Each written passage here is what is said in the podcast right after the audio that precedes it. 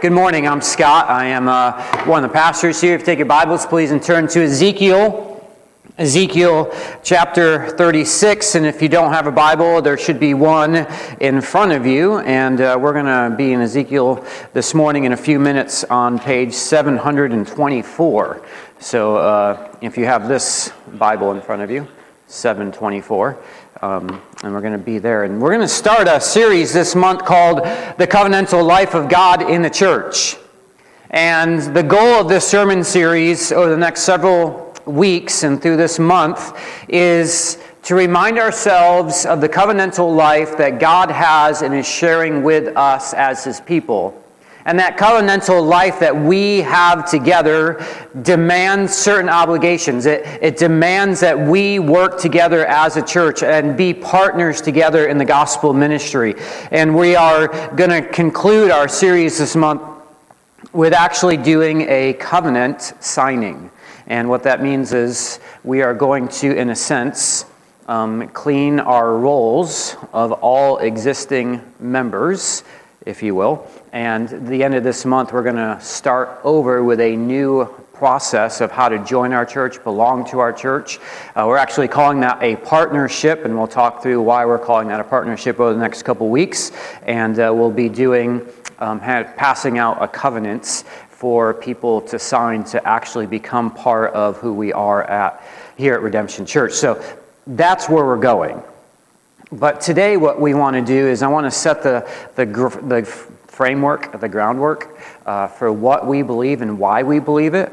Next week, Pastor Nate is going to come up and share with us more uh, practical, okay, and we should switch sometimes, you know, just for fun. Um, but he's going to share some more of the practical ways that we, as we look at Scripture, what that means to live as a covenantal people and uh, the third, and the following week, we're going to talk through what that means for us specifically as we look to um, do our church partnership for this year. So that's where we're going. And I could say that um, how many of you downloaded that PDF I made? And how many of you, like everyone else who's ever seen it, said, Oh my gosh, I need sunglasses? Okay? Like, I showed that to 15 people, and every person was like, whoa, that's killing me. And I'm like, I'm colorblind. I like bright. Okay? I don't even know what colors they are. I don't. But they're bright, they're fun for me, they're exciting. So if it hurts your eyes, I apologize. But that is just going to be like a uh, document that we're going to be using over the next couple weeks. Is just, we're not going to read through it together, but it'll just kind of be like a, a guide for what we're doing. And just that opening paragraph, as I lied to you, I am going to read the opening paragraph to you, that says this Redemption Church desires to begin a new chapter in our life together as we seek to reestablish our covenantal partnership. We believe belonging to God's people under God's leaders who seek to lead in the way of Jesus is part and parcel the Christian life. In our last few years, Redemption Church is not focused as we should on church membership.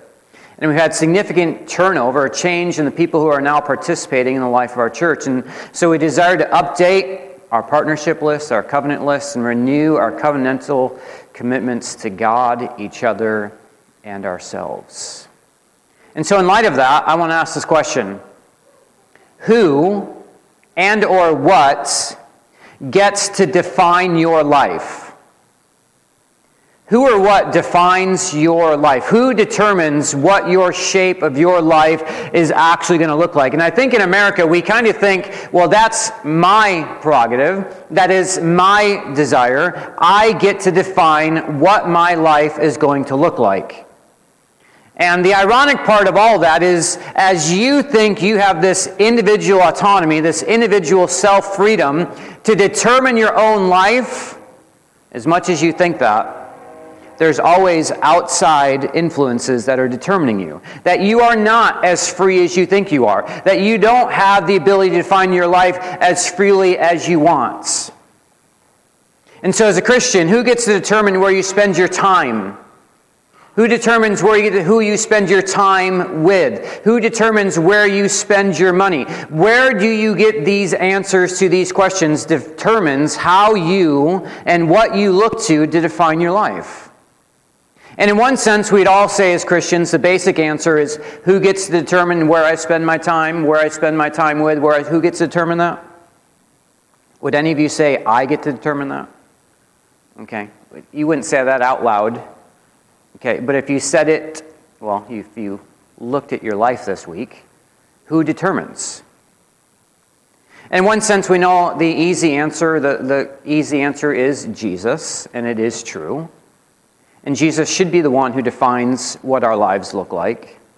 But if we dig a little bit deeper, and we begin asking the question not just does, does Jesus define our life, but how does Jesus want to define our life?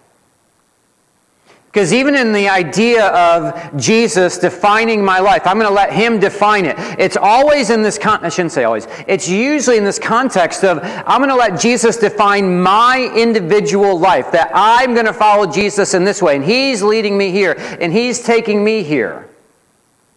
And it's not wrong that Jesus is leading you in certain ways in your life. But the question I'm asking is Is Jesus just leading 70 individuals in 70 different ways? Or is Jesus leading all of us together towards a certain object or a certain destination? And so, I, what I want to come back to is just say this is that, yes, Jesus gets to determine the shape of our life. But do you know how Jesus usually determines the shape of your life? Through his people through a covenantal commitment of people who desire to live together the, as an outpost for the kingdom of God. So, joining and belonging to a local church is a covenantal commitment. In fact, I shared with you, I think two weeks ago, that it is now for the first time since they started taking stats in 1930, it's for the first time ever in American history that the number of people that attend a house of worship on Sunday and belong to a house of worship is under 50%. And I don't know if I'm just, I don't know if you see this trend, but I'm seeing this trend among all of my pastor friends throughout Soma, throughout other uh, connections and relationships I have, is that even Christians are beginning to say we don't need to belong to a local church. Anyone run across that these days? Um, in, a, in a good way, I think COVID was really helpful in a lot of unique ways for the church. One of the ways I think that we're struggling to come out of COVID is like it's just fun to stay at home and watch a video. It's fun not to have to commit my life to people in a, in a, in a daily, everyday situation. So, joining and belonging to a local church is, I'm going to call it, it's a countercultural missional thing you're doing. Like it is going against the grain of our society. And when I say it's a covenantal commitment, covenant is not an everyday word that we use in our culture. Anyone use the word covenant this week in any conversation you had? Yes, I got some clowns in the back raising their hands. Okay? But for the most of us, covenant is not a word that we walk around being like, hey, how's your covenantal life going? Right? We, we don't do that. We don't have that understanding, that idea, that framework. However, this word covenants functions as an integral idea. It functions as an integral part of the entire storyline of the Bible that informs who we are and how we are to be living. In fact, God from the beginning has always related to his people and his creation through a covenant. Covenant is the way that God acts. God always acts and relates to his people through his creation in the way of a covenantal framework. So, what is a covenant? Okay, and I'm going to give you the big definition and we're going to walk through this together. But a, a covenant is this it's an enduring agreement that defines a relationship between two different people or parties and it involves a solemn binding obligation that's made by oath and is confirmed or ratified through a ritual. So, number one, it's an enduring agreement. A covenant is something that goes on, in a sense, for a long, long time. Okay, and let's just, in a sense, take this definition of covenant and move it over into one covenant relationship that you all have. No, I shouldn't say all of you, that some of you have. It's a, is marriage, we're just going to talk about marriage. Okay? Marriage is a covenantal relationship. Malachi tells us that marriage is a covenant. And in your covenant agreement with your spouse, how binding, how enduring is that covenant? I think most of you, I hope at your wedding, said at least something to the effect, till death parts us, right?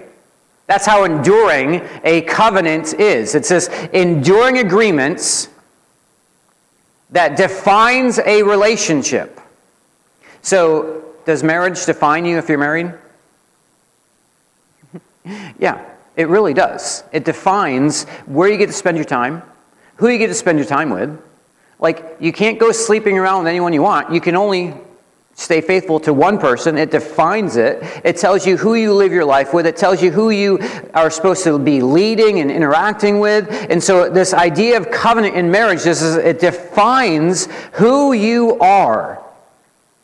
And so it involves a solemn binding obligation. So these obligations in marriage, they're binding. They're not, they shouldn't be unbinding. They shouldn't be flippant. They shouldn't be, you can do whatever you want.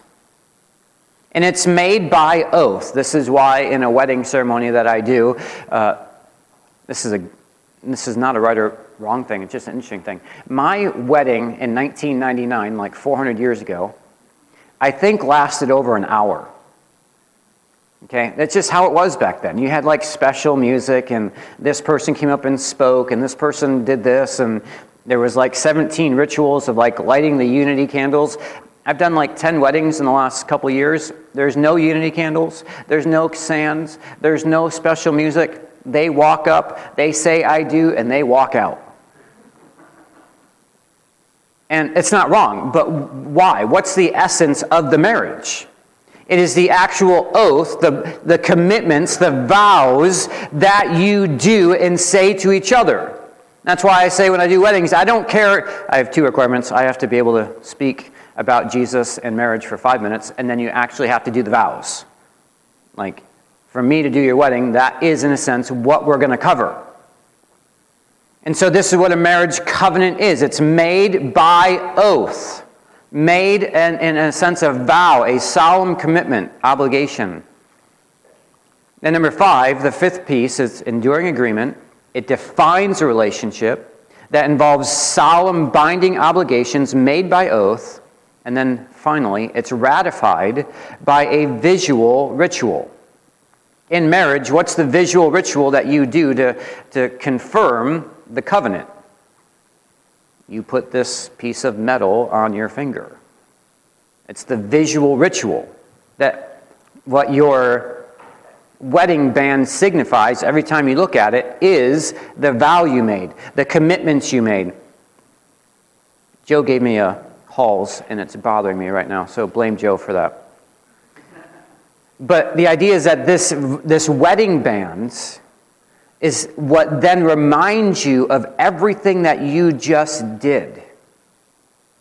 So, this is what a covenant is.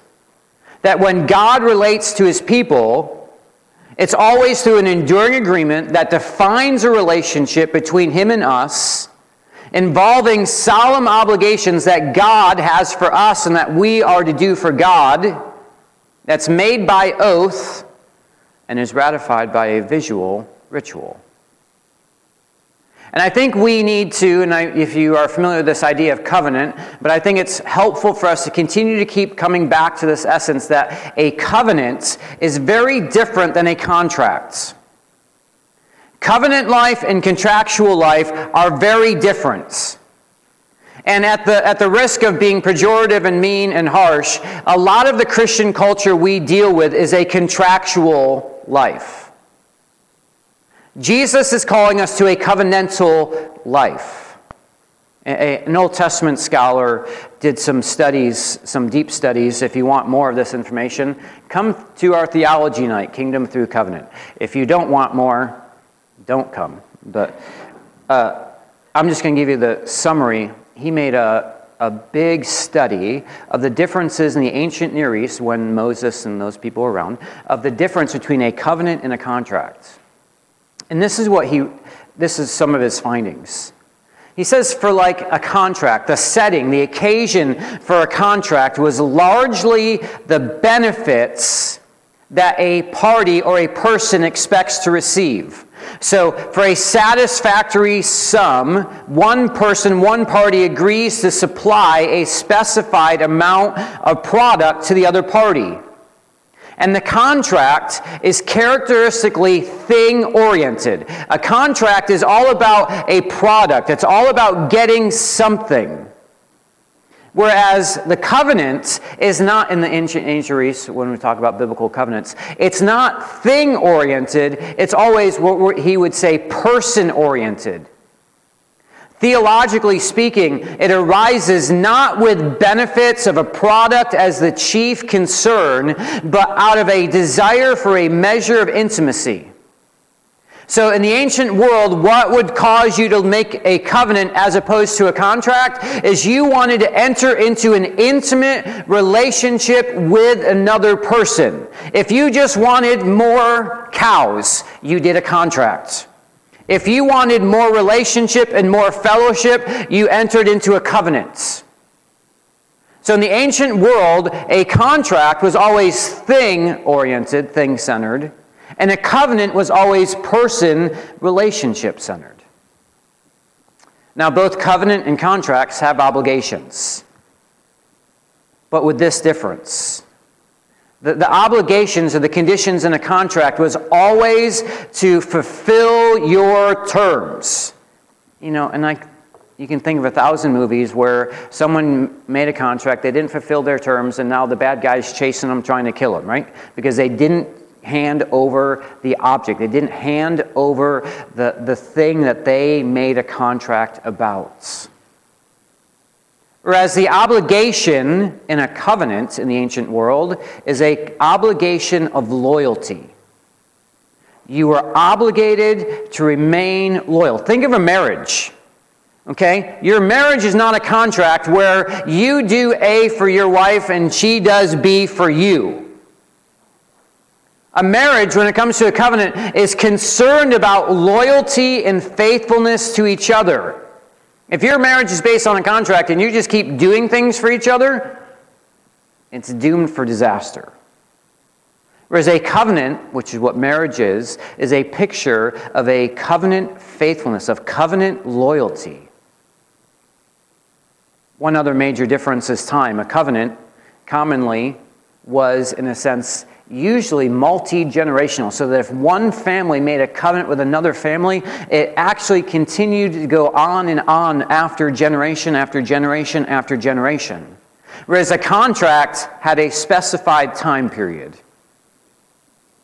And then when you wanted to break it, a broken contract can, in a sense, um, you can check off all the boxes and if you don't fulfill all the boxes and you break the contracts, then the other person has the ability to do things to you that they were actually uh, agreed upon.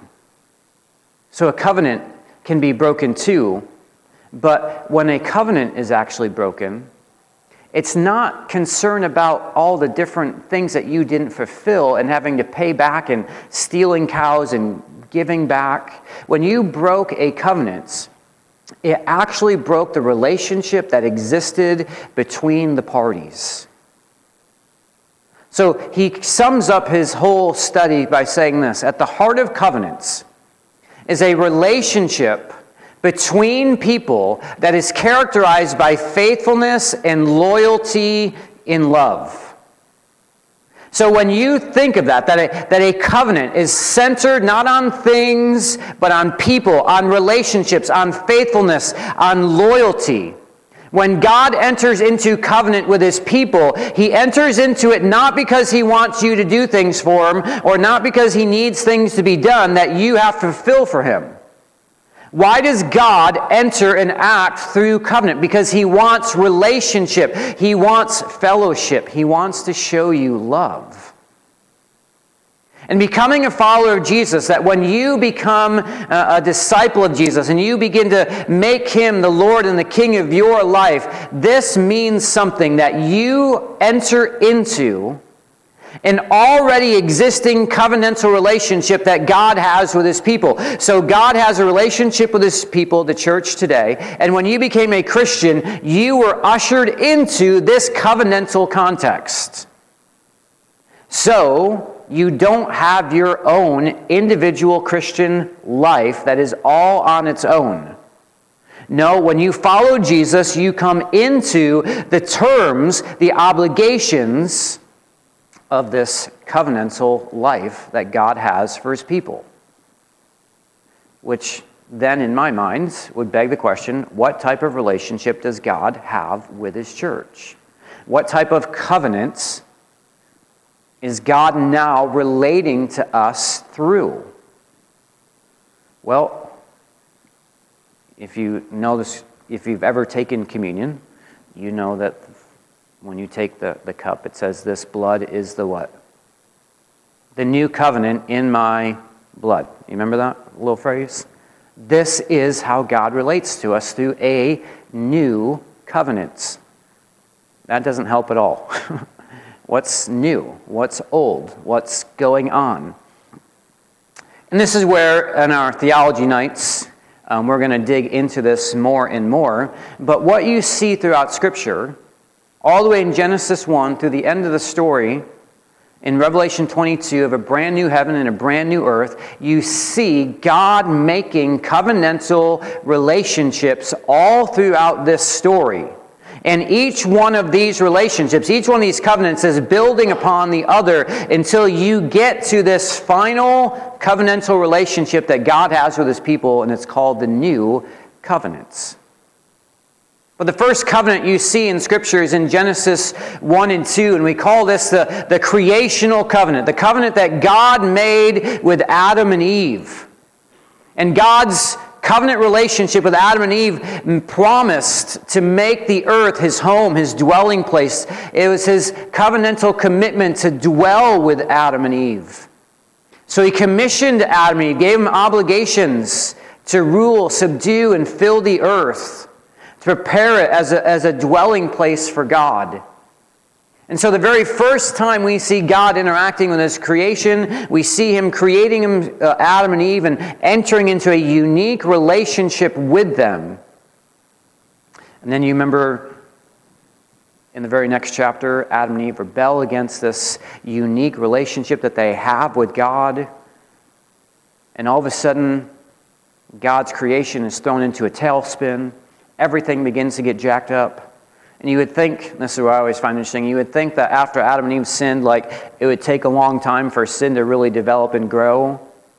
But the very next story tells us what's the very first sin after Adam and Eve that is created. Oh, sorry, after Adam and Eve sin, what is the next story? It's a story of murder and hatred until you get to the point in, in the Noah narrative where the whole earth was so corrupt, so wicked, that God was, in a sense, angry that he even made man.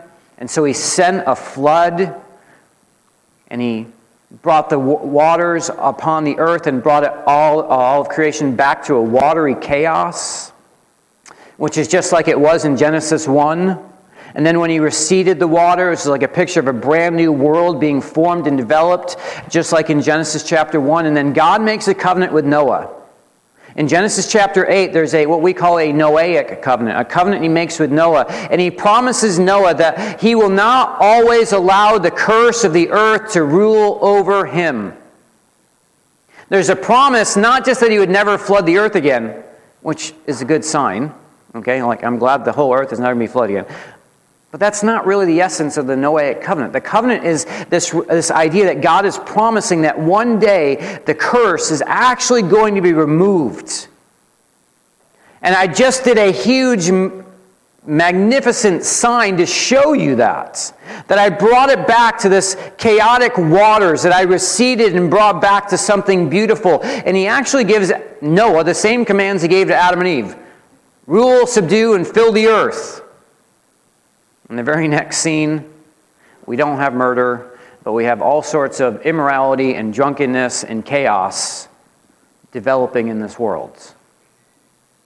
So if you were God and you start with Adam and he jacked it up, and you're like, oh, let's start with Noah and he jacks it up, how many of you are like, that's it, I'm done? Well, good thing God has three strikes and we're out. I'm just kidding. He goes next in Genesis chapter 12 and makes a covenant with Abraham.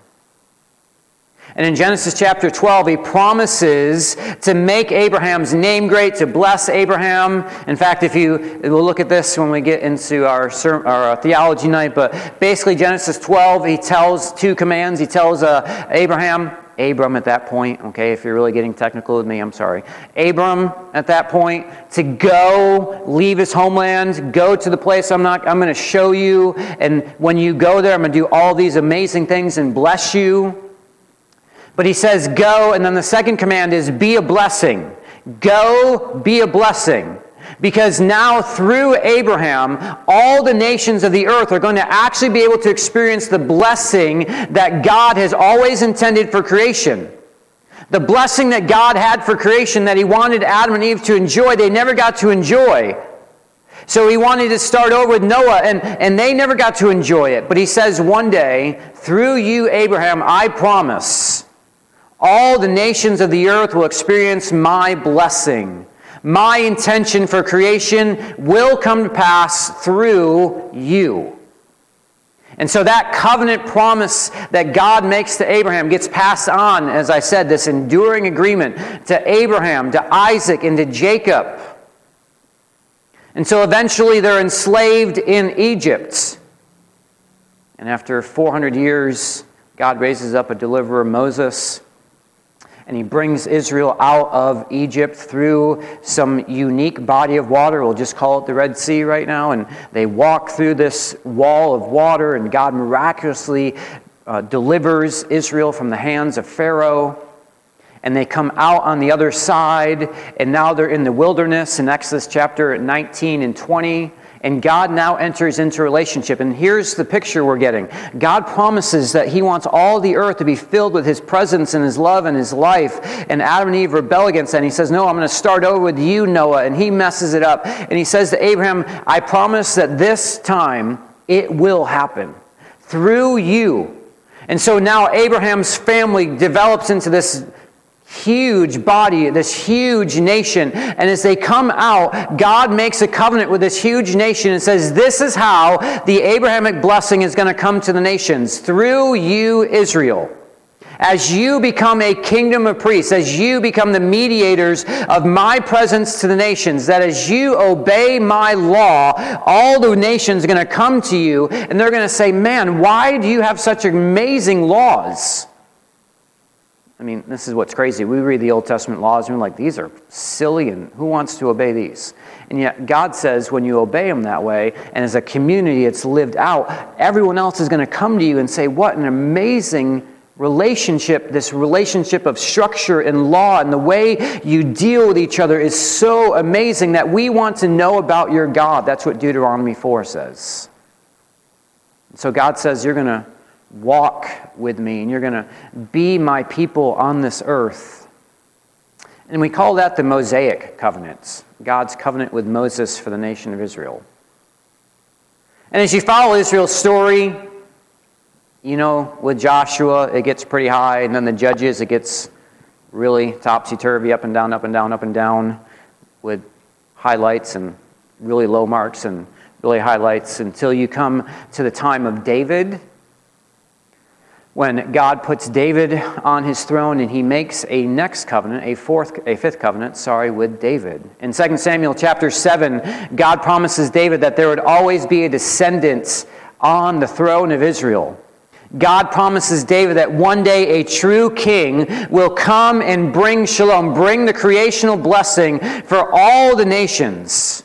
And it will be through this king that all the nations come to dwell with me. So 2 Samuel 7 depicts God's relationship, his covenant promises to David. And what we discover in these Old Testament stories is that Israel was never able to faithfully play their parts in the story of God because they continually rebelled against God. They continually were given over to idols. They were continually worshiping false gods. They did not obey the law. They became very syncretistic. That means they would worship Baal on Sunday and worship Yahweh on Saturday. They would begin to take in all the different ways of the culture they lived with, along with the law, and try to blend them together. And so they were unable to fulfill who they were supposed to be.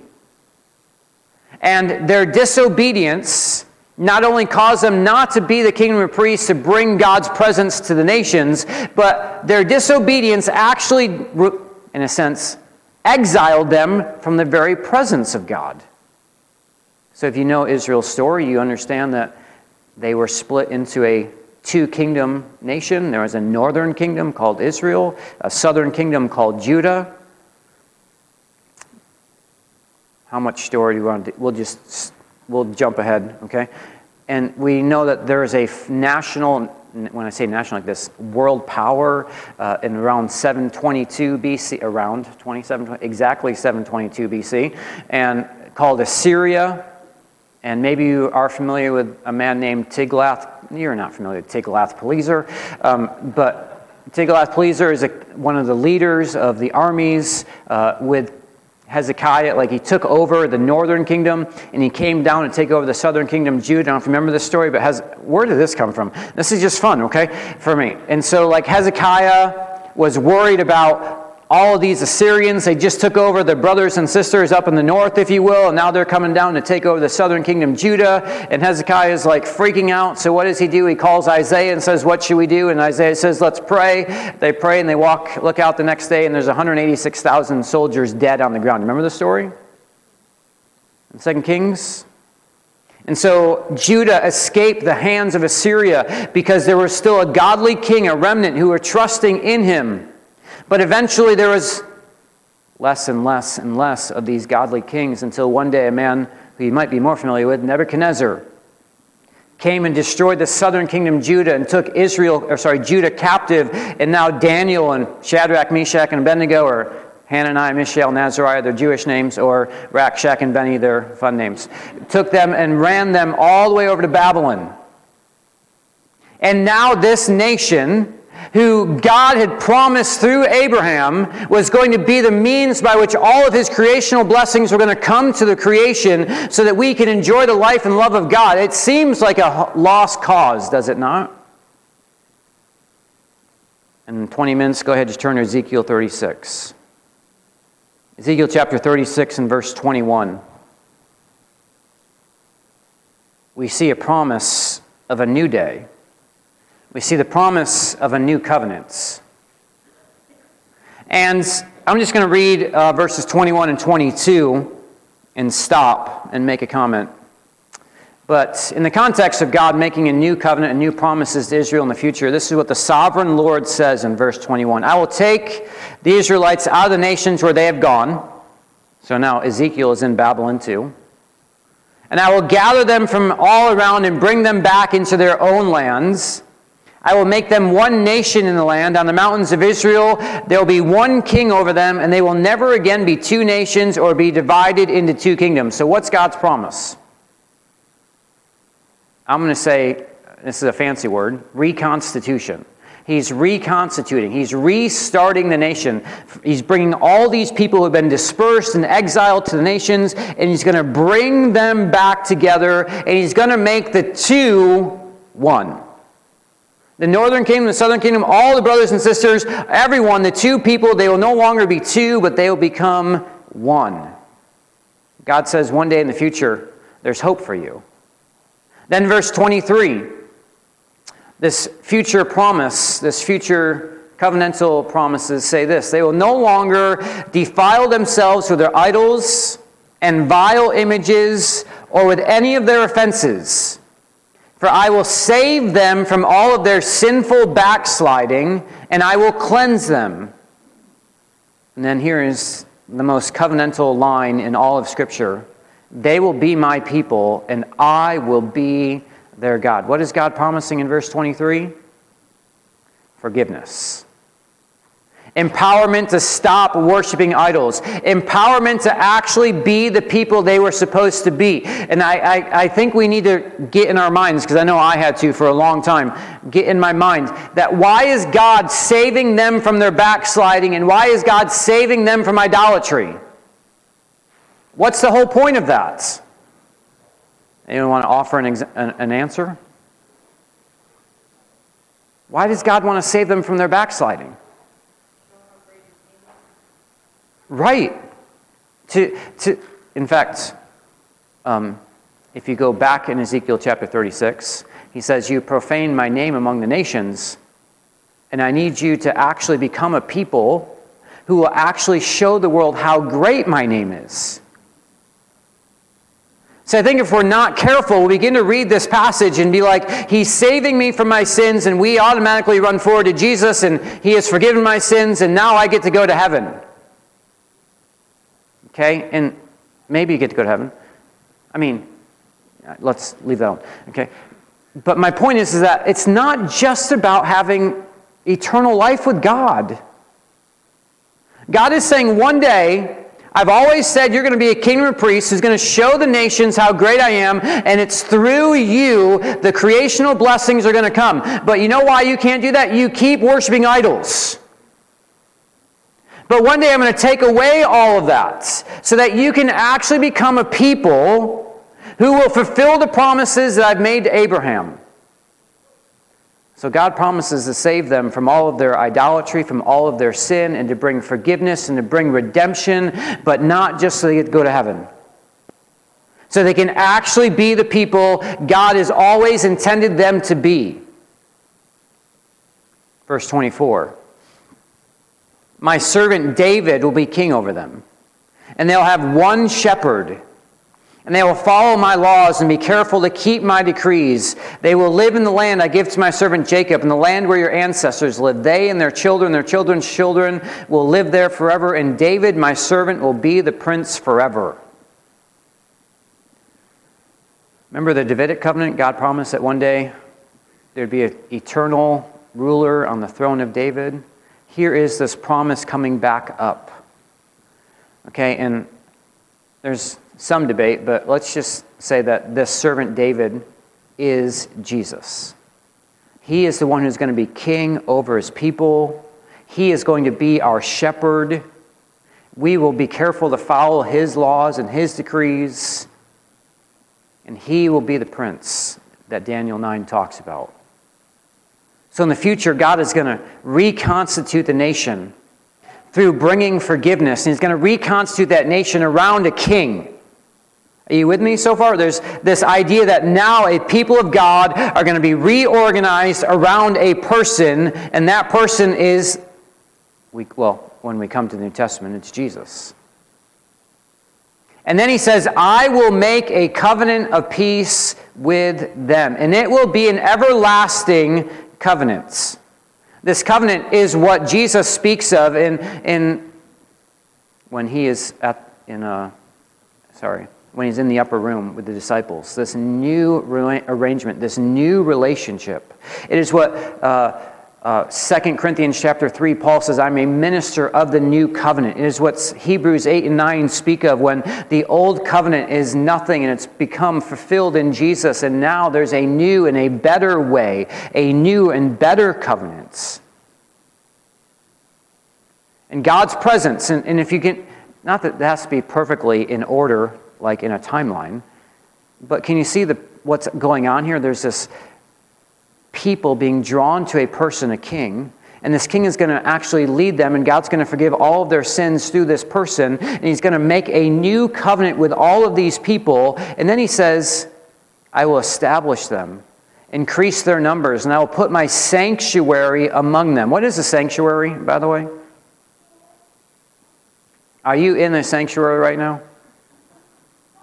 Please say no. Okay? In the Old Testament, in the temple, the sanctuary is the very back room. And if you're familiar with how the temple imagery worked, is there was like a big tent, a big courtyard. You'd come in through the east and you'd come into this huge basin and then there'd be this structure and there's like a first room and a back room. And in that back room in the temple was actually where the presence of god dwelt with his people. And that was called the sanctuary. The sanctuary is the place where god dwells. Okay? So god says i will put my dwelling place among them forever my dwelling place will be with them I will be their God, and they will be my people. What is God saying? One day, when I bring everyone back together around this king who is going to forgive all of their sins, and I'm going to enter in a new way, a new way of relating to these people, I am actually going to bring my presence to them.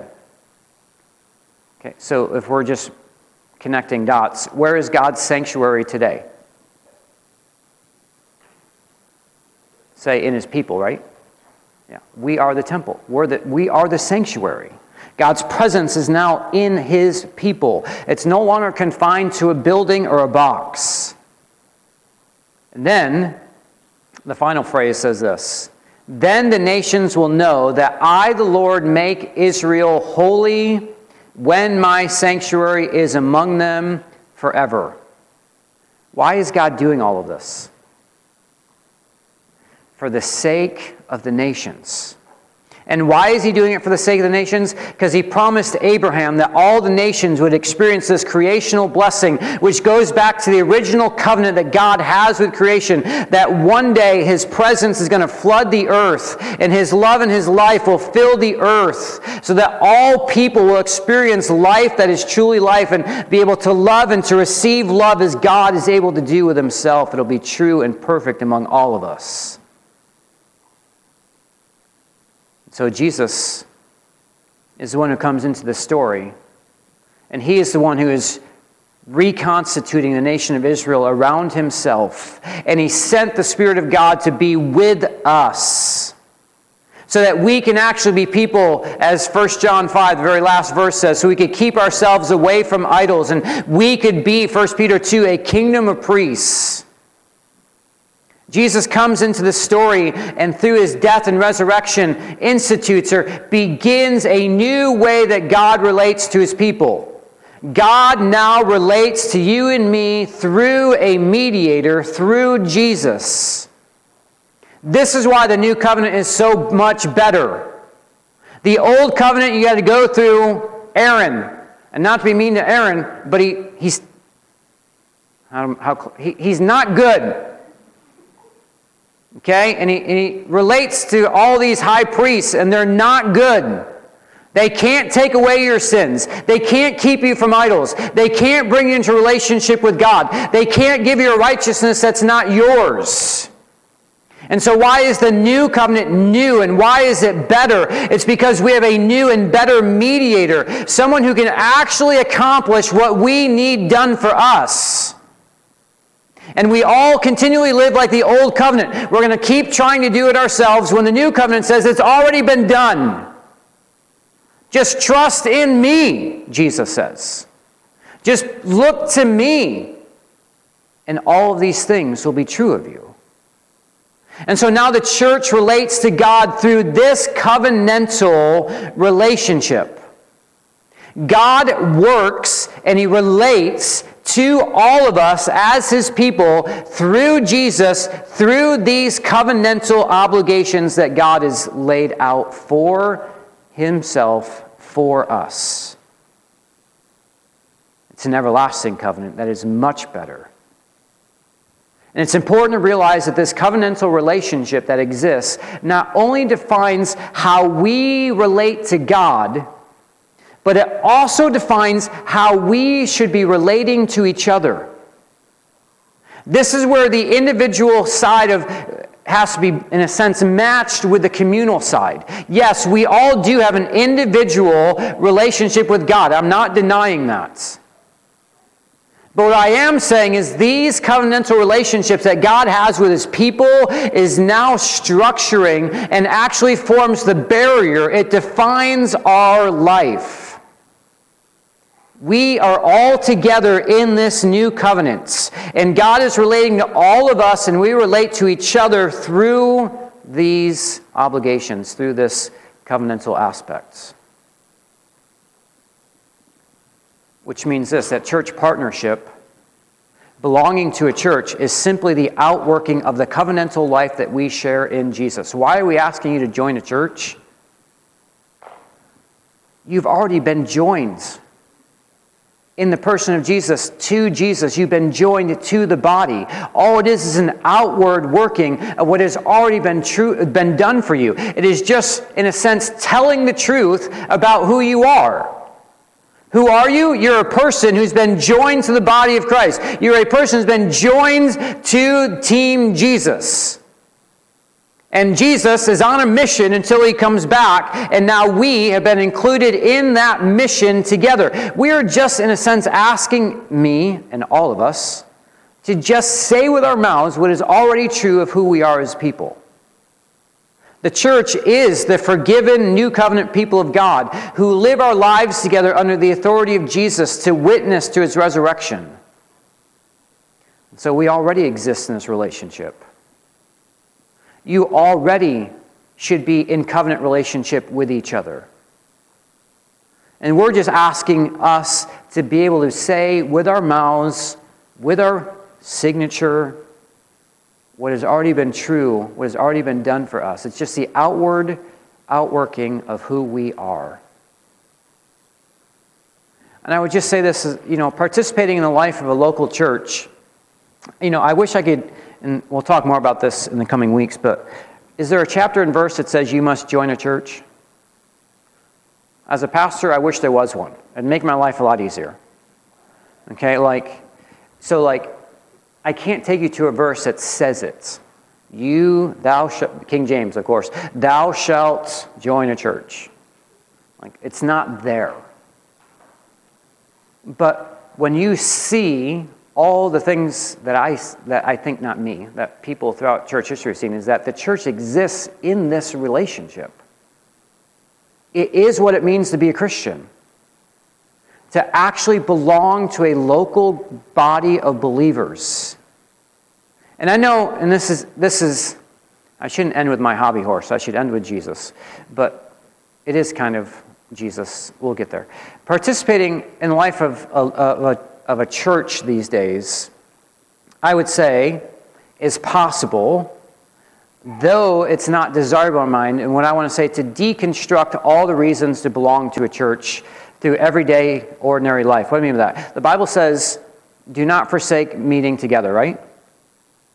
Okay, and I think I grew up thinking that was Sunday. All right. I don't know that Hebrews 10:25 is saying don't forsake the assembling yourselves together means Sunday. So what they say is a lot of people are like, well, I meet with God's people all the time. I don't have to belong to a church to meet with God's people. You with me on that? Like, and so they begin to what I say deconstruct and begin to say, you know, I can fulfill all of these commands to the church without belonging to a church. You with me on that? You may not agree, but does that idea resonate with you, what people are saying?